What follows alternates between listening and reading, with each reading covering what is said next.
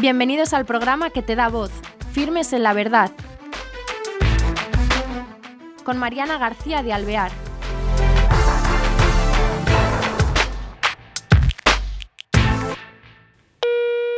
Hola, queridos oyentes, bienvenidos a este nuevo programa de Firmes en la Verdad. Hoy tenemos con nosotros a una malagueña que es eh, María Elvira Roca, es profesora de instituto, pero la hemos traído para hablar de su libro que se llama Imperofobia y leyenda negra, que ha resultado un gran éxito y va por la novena edición. ¿Cómo estás? Pues muy bien, encantada de estar con vosotros. Igualmente, oye, enhorabuena por esa novena edición de tu libro. Y, Muchas gracias. Y bueno, estamos deseando conocer y dar a, a difundir también eh, este libro con este título al cual queremos acceder contigo.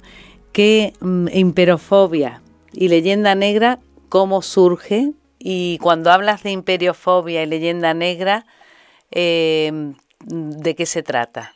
Porque son como palabras, leyenda negra es muy conocido, pero imperiofobia es como curiosamente toque moderno. Es una palabra un poco fea que fue necesario inventar para definir lo que con ella quería decir porque no disponía de una mano que ya existiera, ¿no? Que es, bueno, algo así como esa mm, especie de, aversión, eh, en la mayor parte de las veces irracional, que los ah, imperios despiertan en, todos nosotros, pero en todo tiempo y en toda época, sin que se pueda justificar muy bien a qué se debe, digamos, esa especie de aborrecimiento eh, cuando en ocasiones o en la mayor parte de las ocasiones los grandes imperios que ha habido en el mundo no han sido en modo alguno eh, un factor, digamos, de destrucción o de, o de empobrecimiento o de atraso, sino que, bueno, que pasados, digamos, los momentos iniciales de, de expansión, que pudieron ser violentos, pero en general han sido grandes avances en la historia de la humanidad y han solido traer etapas muy largas de estabilidad y de crecimiento demográfico. Y no, eh, no se explica, digamos, eh, el hecho continuado de que eh, tengamos datos suficientes que nos permitan mm, demostrar que los romanos tuvieron una leyenda negra como la, la tuvieron los españoles en su tiempo y la siguen teniendo por inercia y otros imperios como los Estados Unidos y Rusia, que son, digamos, los cuatro casos que yo estudio en el libro, eh, para definir un poco eh, en qué consiste ese complejo mundo de la imperiofobia, que como estamos acostumbrados a verlo, no nos damos cuenta de que en la mayor parte de las ocasiones es irracional, o sea, en nuestro, en nuestro mundo se manifiesta claramente como antiamericanismo, ¿no? O sea que es, eh, tú te ves obligada a eh, adoptar esta palabra tan novedosa porque en tu conocimiento de tus estudios de historia y bueno de literatura ves que esto es reincidente no en el hombre de todas las épocas no porque imperio tú tratas de, imperio, no solamente ahora que es, eh, están los Estados Unidos que predominan, sino en qué época empiezas. bueno, el libro se llama Imperiofobia y leyenda negra, Rusia, eh, perdón, eh, Roma, Rusia, Estados Unidos y el Imperio Español. y son los cuatro casos que yo estudio. En la parte primera, digamos, lo que intento es establecer un modelo general de lo que se llama imperiofobia a partir del caso de Roma, y de los Estados Unidos y de Rusia. Y luego ya a lo largo del resto del libro se estudia el, caso concreto de imperiofobia, que es la leyenda negra en el caso de la historia de España, ¿no? las razones por las cuales eh, esa leyenda negra, digamos, ha constituido uno de los pilares de la historia de Europa y, por qué, digamos, ha, pervivido más allá de las razones por las que existió. Es decir, eh, hasta cierto punto tenía una lógica que España en sus tiempos de imperio tuviera una leyenda negra, una imperiofobia, o sufriera, digamos, eh, mm. una imperiofobia. Ahora, hace tiempo ya que España dejó de ser un imperio, ese imperio no existe ya, sin embargo, la leyenda negra se ha mantenido a lo largo del tiempo eh, en, una etapa post-imperial cuando ya nos parecería que no tiene justificación. ¿no? Y es lo que intento explicar en la, última parte del libro, las razones por las cuales la leyenda negra en torno a la historia de España se ha mantenido inalterada a lo largo del tiempo después del imperio en torno a sus asuntos básicos, o sea, la barbarie de los españoles en América, la intolerancia religiosa con la eh, Inquisición católica como núcleo central, la idea del atraso español, la idea de la incapacidad de los españoles para la ciencia, etcétera, etcétera. Pues vamos a para lo que nos están escuchando, hay personas que dirán, bueno, ¿qué es esto de leyenda negra? Eh, has dado un poco de idea, pero ¿cuándo surge con la leyenda negra?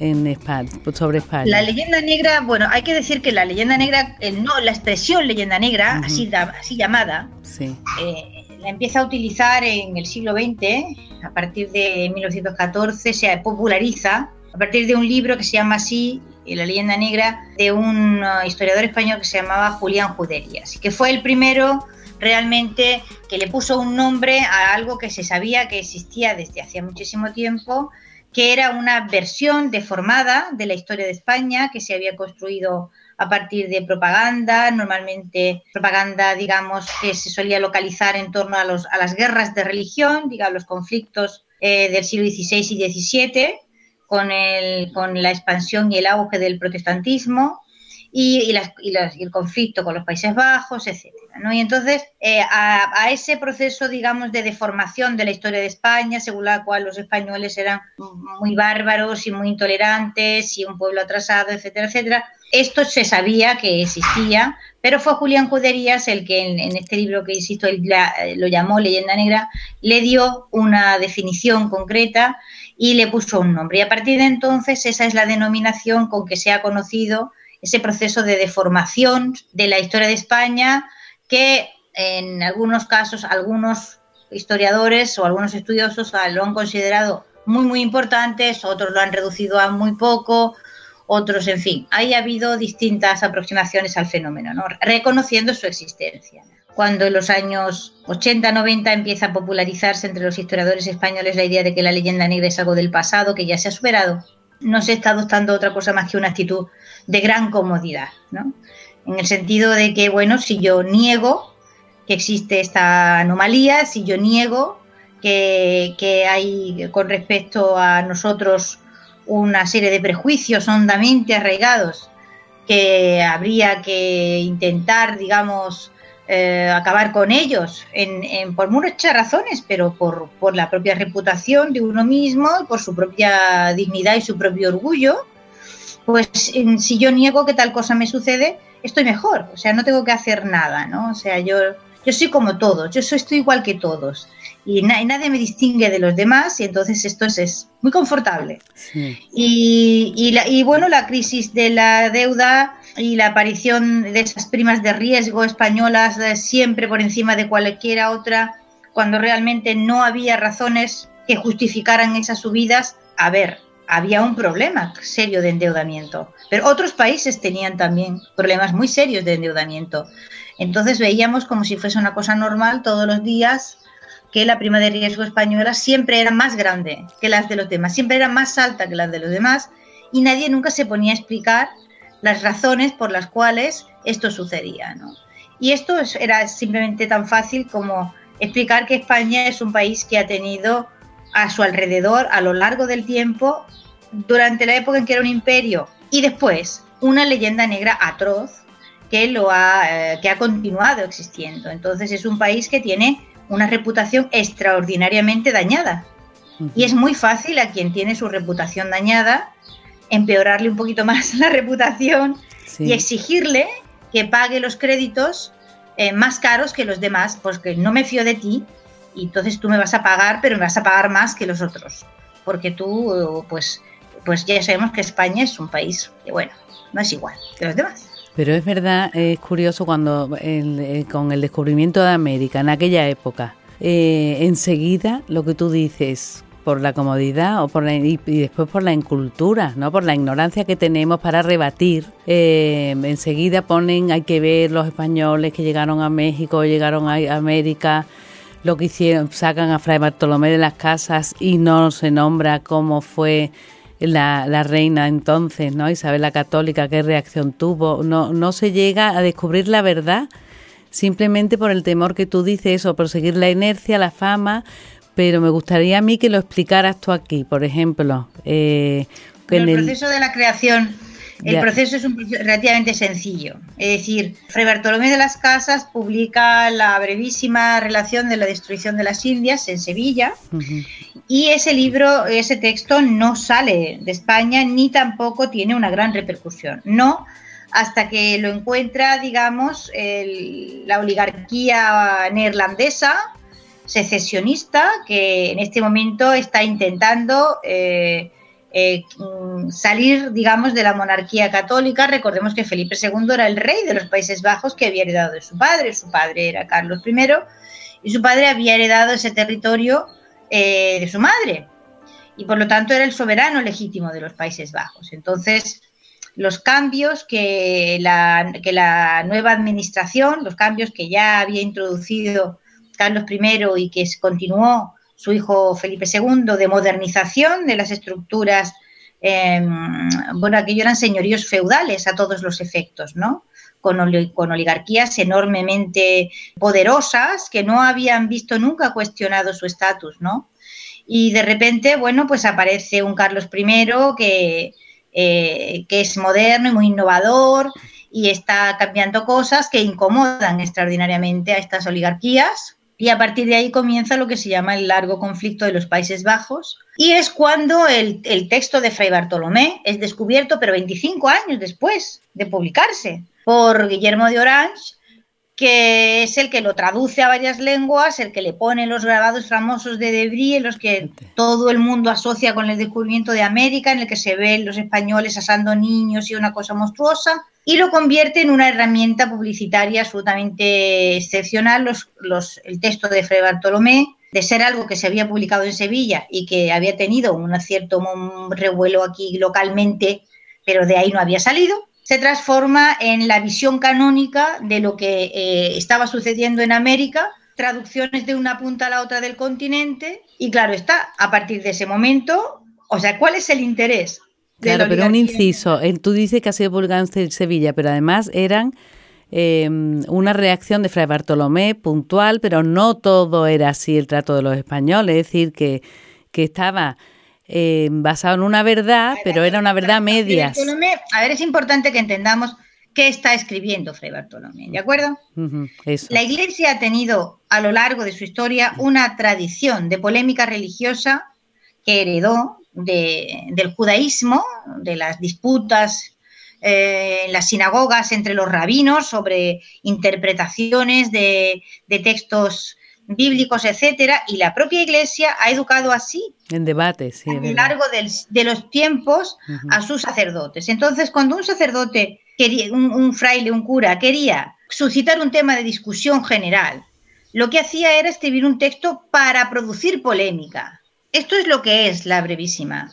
Fray Bartolomé no pretende estar haciendo historia. En ningún momento. Fray Bartolomé está escribiendo un texto de polémica y como tal tiene que exagerar y él lo sabe, todo el mundo lo sabe en su contexto. El problema de esto está cuando tú lo sacas del contexto en el que esto fue escrito y lo transformas en historia real y verdadera. A ver, Fray Bartolomé podía ser un hombre, en fin, un poco mm, desasosegado, como decía su, su compañero de orden de, era dominico como él, ¿no? Fray Toribio de Motorinía, decía que era un poco, en fin, que un temperamento inestable y un poco levantisco. Pero es cierto que él jamás en su vida pretendió provocar aquello. Él, no quiso caer en manos de la propaganda de los enemigos, digamos, de, de la monarquía y, todo lo que se ha hecho en torno a su, a su texto, él a él no se le puede culpar. O sea, si, el texto de Fray Bartolomé se queda en su sitio, cumple su función, que era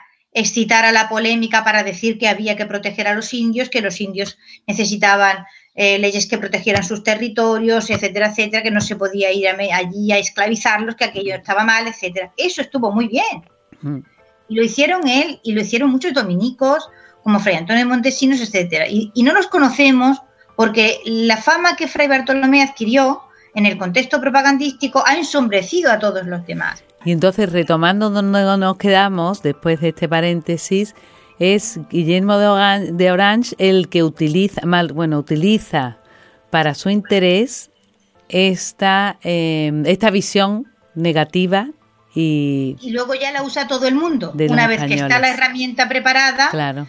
La utilizará eh, la Gran Bretaña anglicana y enemiga de España, la utilizará la Ilustración francesa enemiga de España y volverá otra vez, por ejemplo, a ser ampliamente utilizada en el contexto de la guerra con los Estados Unidos cuando la independencia cubana. Es decir, el texto de Fray Bartolomé ha sido una y otra vez usado como herramienta propagandística en, toda situación de conflicto. ¿no? Claro, entonces eh, con ello llegan a, tachar a los españoles de intolerancia, bueno, sobre con intolerancia religiosa, de ser monstruos, de ser, ¿no? Eh, todas las cuestiones negativas y sumadas para, para, ir en contra de ellos. Pero también ha sido muy mm, eh, utilizada la Inquisición también, ¿no? Está dentro de la leyenda negra también de España. como... Son los, dos, son los dos grandes pilares. Sí.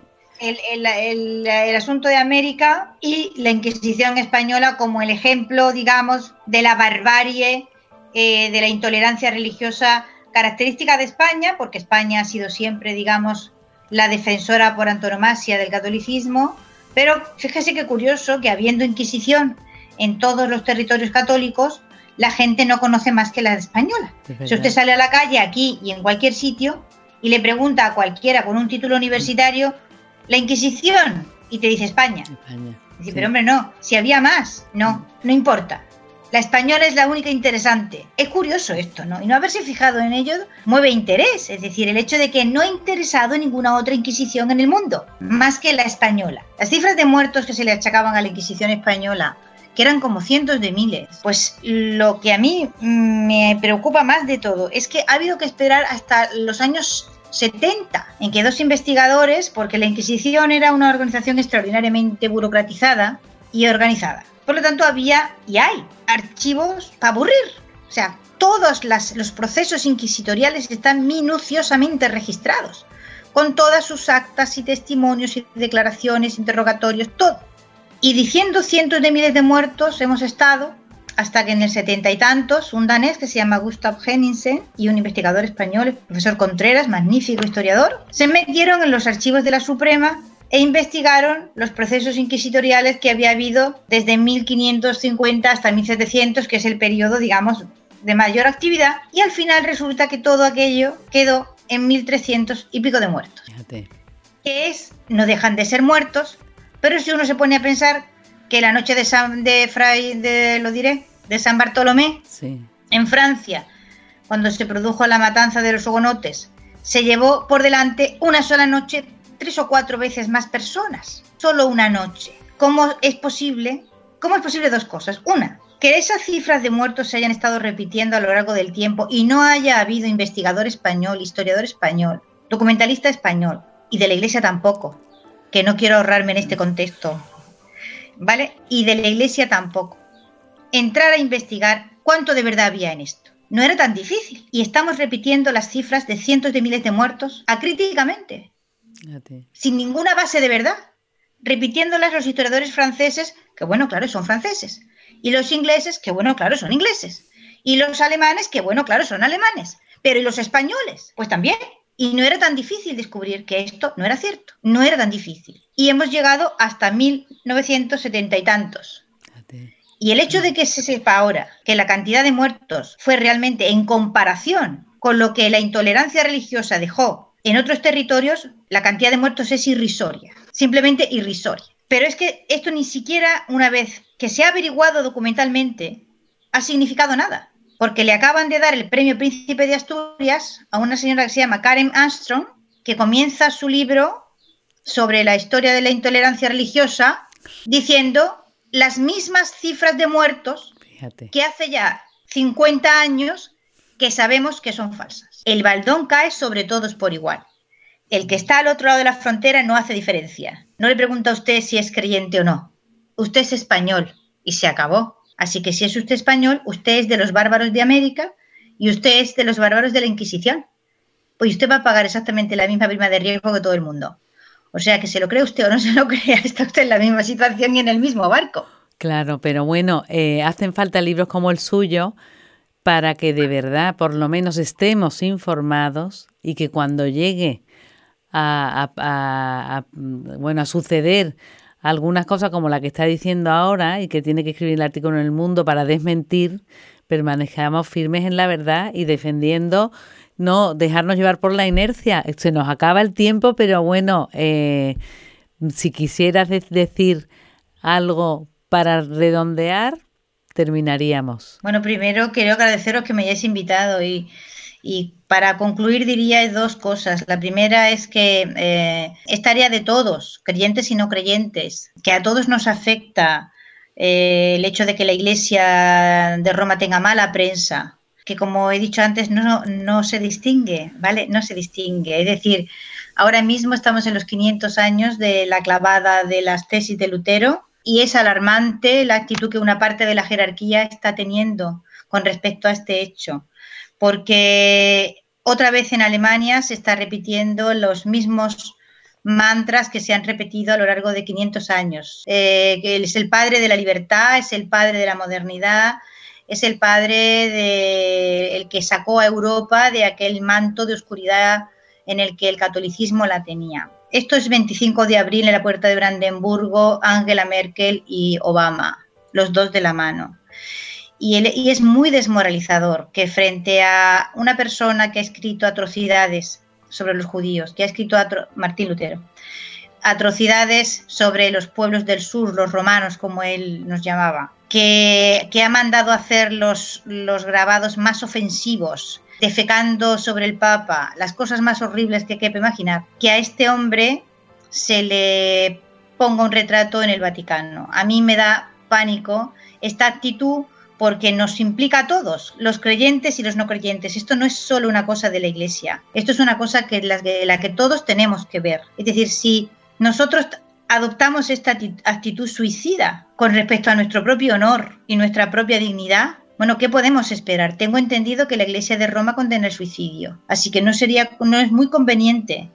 Porque si pensamos el asunto al revés, me pregunto yo si a alguien se le ocurre pensar que Wittenberg, que es el Vaticano del luteranismo, si es posible que en Wittenberg se cuelgue un retrato de un Papa de Roma.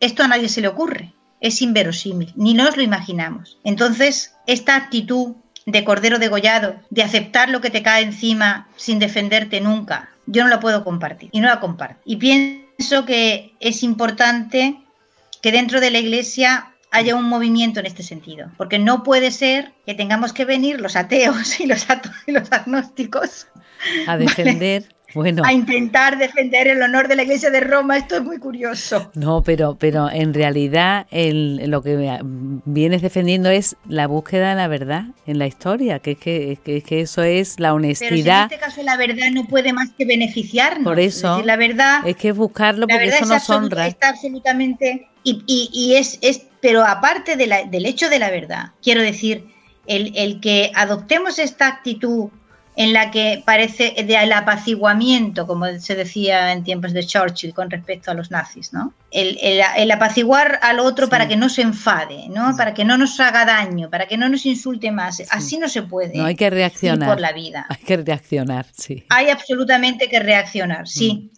Estoy preparando una exposición sobre Martín Lutero que espero poder reinaugurar en Madrid y hubiera estado muy bien que la Iglesia Católica hubiese elegantemente sin ofender a nadie, más que enseñando la verdad. ¿Vale? La verdad, en el caso nuestro, de la Iglesia Católica, pero también de la historia de España, es muchísimo mejor. Así que solo hay que enseñarla. Mm. Mientras que en el otro lado, pues la verdad no siempre es tan favorable. Pues nada, se nos, quedamos sin tiempo, pero muchísimas gracias, ha estado interesantísimo. Eh, yo creo que merece la pena, desde luego, adentrarnos, comprar el libro para leerlo y em, descubrir lo que verdaderamente fue y las mentiras que estamos acostumbrados a oír y a seguir por inercia. Muchísimas gracias, María Elvira. Gracias a vosotros. Bueno. De verdad por invitarme. Muy bien, hasta otra ocasión. Hasta otra ocasión. Queridos oyentes, sin más, nos despedimos y hasta el próximo programa. Gracias.